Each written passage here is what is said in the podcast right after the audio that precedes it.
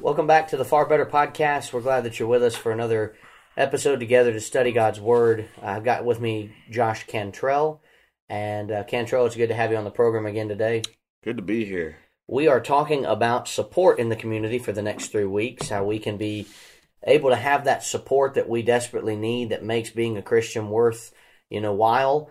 And I want to point out a song as we begin today that I've got by Gerald Crabb. Now, I don't know Gerald Crabb specifically. Um, I have never uh, listened to this song either, but he's got a song out there called You Don't Have to Bear Your Burdens Alone. And he says, You've done well at hiding the pain in your life. You've hidden the sorrow that haunts you each night. But if there is something that you need to share, I want you to know someone cares. You don't have to bear your burdens alone. You've got a friend. You're not on your own. Just take my hand and we'll help we'll find help at the throne. You don't have to bear your burdens alone. At times, life seems unfair and so hard to stand. You reach out for someone just to hold your hand. Just remember the, the words of our Savior are true. His promise, I will never leave you. Now, in an article uh, called Seven Ways to Support Your Community, the following was written A simple way to help in your community is to clean up in front of your home. If you see any trash around, take pride and throw it away or recycle. An even better solution is to start a community driven cleanup project, which will be a great way to meet your fellow area residents. Acquiring community support to beautify the neighborhood serves the common interest of everyone. Now consider that for a moment, Cantrell. It is many times that we begrudgingly take the trash out of our own home. You know, I don't know about you, you're in an apartment now, but you remember when trash day comes around and you're like, oh man, it's trash day. Yep. I gotta go put everything at the can or whatever it might be for you. How many times do you remember picking up your neighbor's trash? Mm, never. Exactly, right? Unless it's in your yard. Right. Your mindset and mine is that's their responsibility. Well, when we talk about support in the community, I loved what that, you know, article of 7 ways to help support your community points out that it's my neighborhood is my community. It's where I live. And if I don't have, you know, a neighborly attitude, then I won't be really willing to help them. I've had neighbors that live across the street from me for the last five years before we moved out just a couple weeks ago. And when we first moved in, we didn't know them very well. And now they're some of our best friends. You know, we enjoy spending some time with them. We enjoy, and he's been such a big help at times at helping me out with stuff. And every now and then I've helped him out with stuff as he's needed it. But you think about that support that you have when you can call a neighbor and say, could you do such and such and know that it's going to get done. Yeah. Now, when we think about this mindset of problems, I want us to go to Galatians 6. We've been talking about Galatians 6 a lot on the Scattered Abroad Joint podcast throughout the season uh, that we have this upcoming year. But in Galatians chapter 6, we find in verse 1 if a man be overtaken in a fault, you who are spiritual, restore such a one in the spirit of meekness, considering yourself in case you're also tempted. That word overtaken there, what does it mean to be overtaken by a problem or sin? Being overtaken by a problem or sin is when you I heard Dan Winkler use this term before when you allow something to engulf you. Uh, when you allow something to consume you from your from your head to your toes and and very often as Christians sometimes not all the times but sometimes we allow the things we go through to define who we are. But luckily and thankfully, God has given us some family members to help us overcome those things. Now, I'm sure for, for many of you listening, had you gone through what you had gone through by yourself, you may not be here today to tell about it. But thankfully, God has given us a family whereby the things we go through, the things we endure, it's, it's, it's not intended for us to go through it alone. Now, very often in life, a lot of people, they like to go through stuff alone. I understand, you know, sometimes, you know, the, the phrases we use, tough times don't last, tough people do. Um, you have to stand up as many times as you get knocked down. And those things are true. And Sundays, we preach, we hear, we encourage, we're edified. But when Monday crisis hits and you're by yourself, you need someone to be there with you. And I understand, you know, passages First Samuel 30, verse 6, when David was fighting the battle of Ziklag, he encouraged himself in the Lord. Uh, Genesis chapter 39 and 40, when Joseph was in the prison, he was there by himself. But even though a person may be physically by themselves, they still have their God with them. And I think in Galatians chapter 6 here, verse number 1, verse number 2, of course, in the context there, uh, Paul is talking to Christians and he's encouraging Christians to be there for fellow Christians, to be there for their fellow man. Yeah, and you, you think about being overtaken. The Greek word there is prolambano. Now, I may not have said that right, but I really don't care because I don't speak Greek. Um, it means to be taken by surprise or unaware. You know, and I've I've mentioned this before on episodes, but you know, if you've ever had a deer jump out in front of your car and you have to slam on the brake or or swerve out of the way to miss it, you know what I'm talking about being taken by surprise. And the adrenaline that comes with that of, of being in such shock that you kind of lose time. Uh, when I hit a deer once, for the last 10 minutes of my drive, I looked straight ahead and couldn't remember that I'd gotten home. All I knew was that I had hit a deer and then I, I basically came to in my driveway. Man. And so you, you're overtaken, engulfed, but you're so surprised and, and just so caught off guard by it that it just blindsides you. That's what happens so often, Cantrell, when we find people that we know that were faithful for so many years and now they're not. I think had we known, like just say, just just me just talking out loud. Say had we known something was going to say we knew what we were about to go through the next trial whatever that is for me whatever that is for you. Say we we would know what it was we were going to go through next. We would prepare we would do everything possible to make ourselves prepared for what's about to happen next. But that's not the way god made it out to be. God wants us to trust him through whatever we go through any and everything and sometimes he also provides the right people in our lives to help us get through those things. Now, there, there, there's an expression I like to use that's blocking people's blessings. If God has put a person in your life to help you go through something, don't block don't block their blessing by saying you want to go through it by yourself. He didn't intend for you to go through it by yourself. Yeah. Well, and that's that's just it. What's happening in Galatians six is something that I've seen all the time in the brotherhood and in the world. I didn't think that person would do this. How, how many times have you watched a documentary about someone and you think, man, I didn't think he'd be a killer? Oh man, many of times. You know, I didn't think she would have done that. I didn't think this person was capable of doing such a horrible crime. And how many times have we heard, you know, through the grapevine, an elder in the Lord's church ran off with a member? or a deacon in the Lord's church ran off with the, the preacher's wife or, or whatever it might be. Yep. And you, you sit there and go, how did that happen? How did it? They were overtaken. That's right. And we move to that idea of our second question, which is how do we restore someone when they're caught in a problem? And before I let it go to you, let me just point out what that word restore means in the original language. It means um, to mend something back together. Now, the word there uh, is the same word that we find if you break your arm and the doctor goes to put it back in place. You want the doctor to fix it gently. You don't want him to say, "All right, Can Mr. Cantrell, you're here today with a broken arm. Let me just take this thing and whip it all around and let me just break it back into place." You're not going to go back and see that doctor ever no, again. No, sir, no, ma'am. And you want him to go now, Mr. Cantrell. What we're going to do is we're going to put this in a cast. We're going to be very gentle. We do have to set the bone back the way it needs to be, but we're going to do everything we can to make this as painless as possible for you. It's going to hurt, but we need you to understand we're not we're not intentionally going to hurt you. It's got to be done carefully.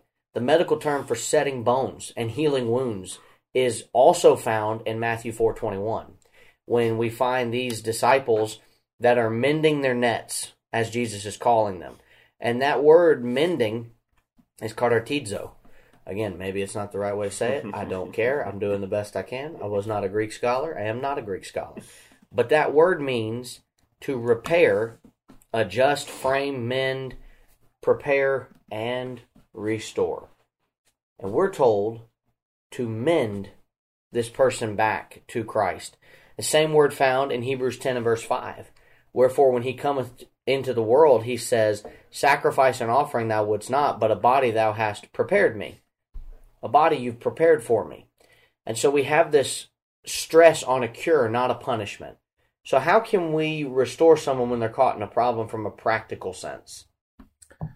a phrase we use very often is meeting people where they are, and of course we normally use that in terms of evangelism, meeting people where they are, going where they are, where they are. But there's also true in the case of a brother or sister in Christ. Now, first of all, I, there are a couple ways to look at it. Some Paul here talks about a person being overtaken by sin.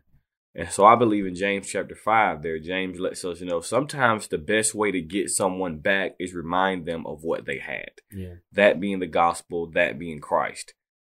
And so often, as members of the church, sometimes, so often we treat people who are in sin, we treat them as if they aren't in sin. And what I mean by that is we fellowship with them, we break bread with them, we go to the movies with them, we hang out with them, we do all types of things with them and they're not understanding where they are.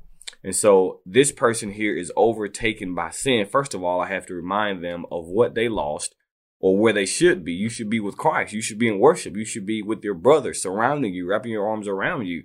And as a person who's trying to be there for them, I also have to remind myself I could have easily been that person. And so I have to treat that person with the same grace and with the same mercy God gives me every day.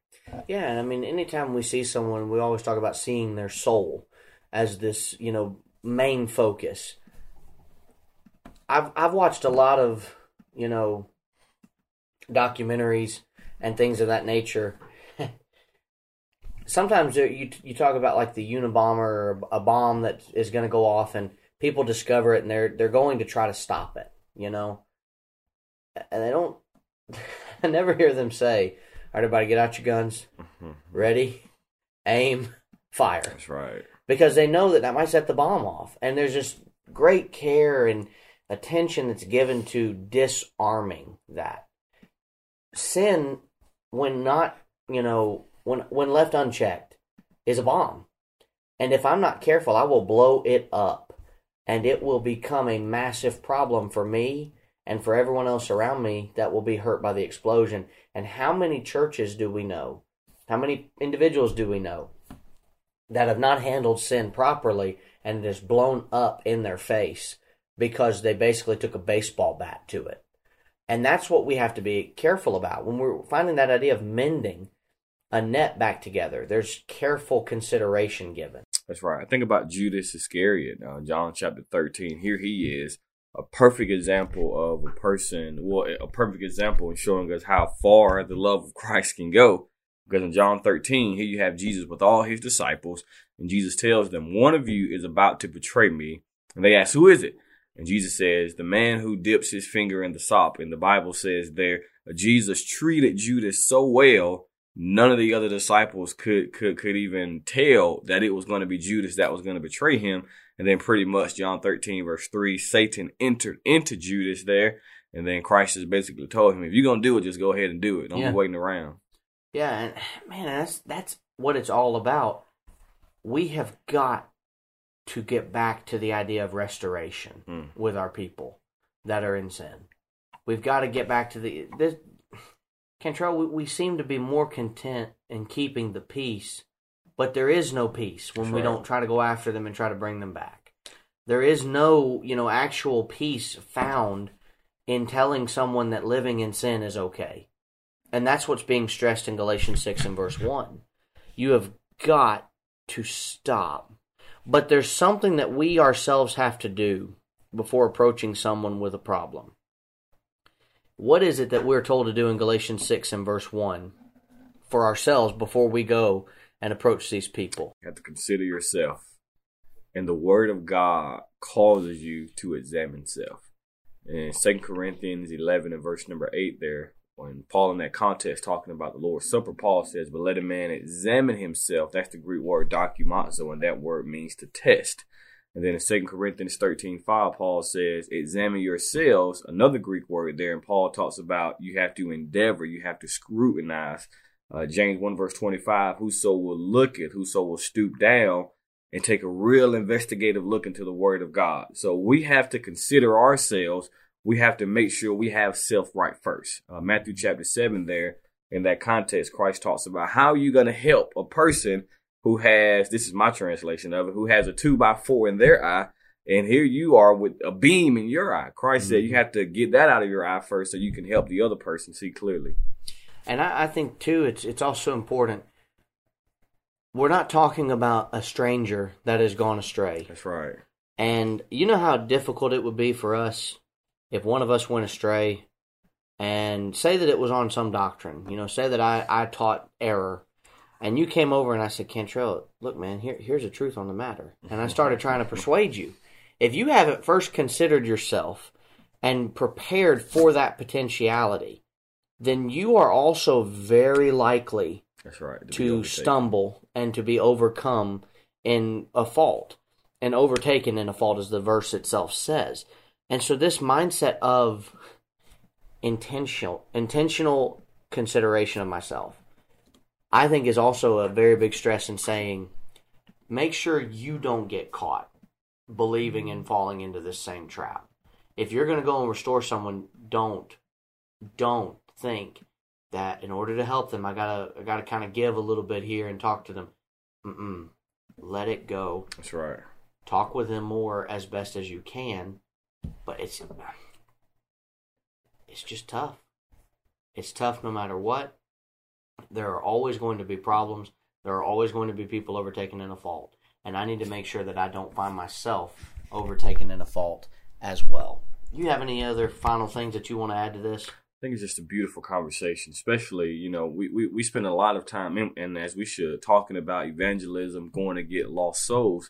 But we also have within every congregation at least 200 or 300 people who are already members of the body of Christ and we can go evangelize to them too. James chapter five. So again, evangelism. Yes, we go get lost souls. John, uh, Luke nineteen verse ten.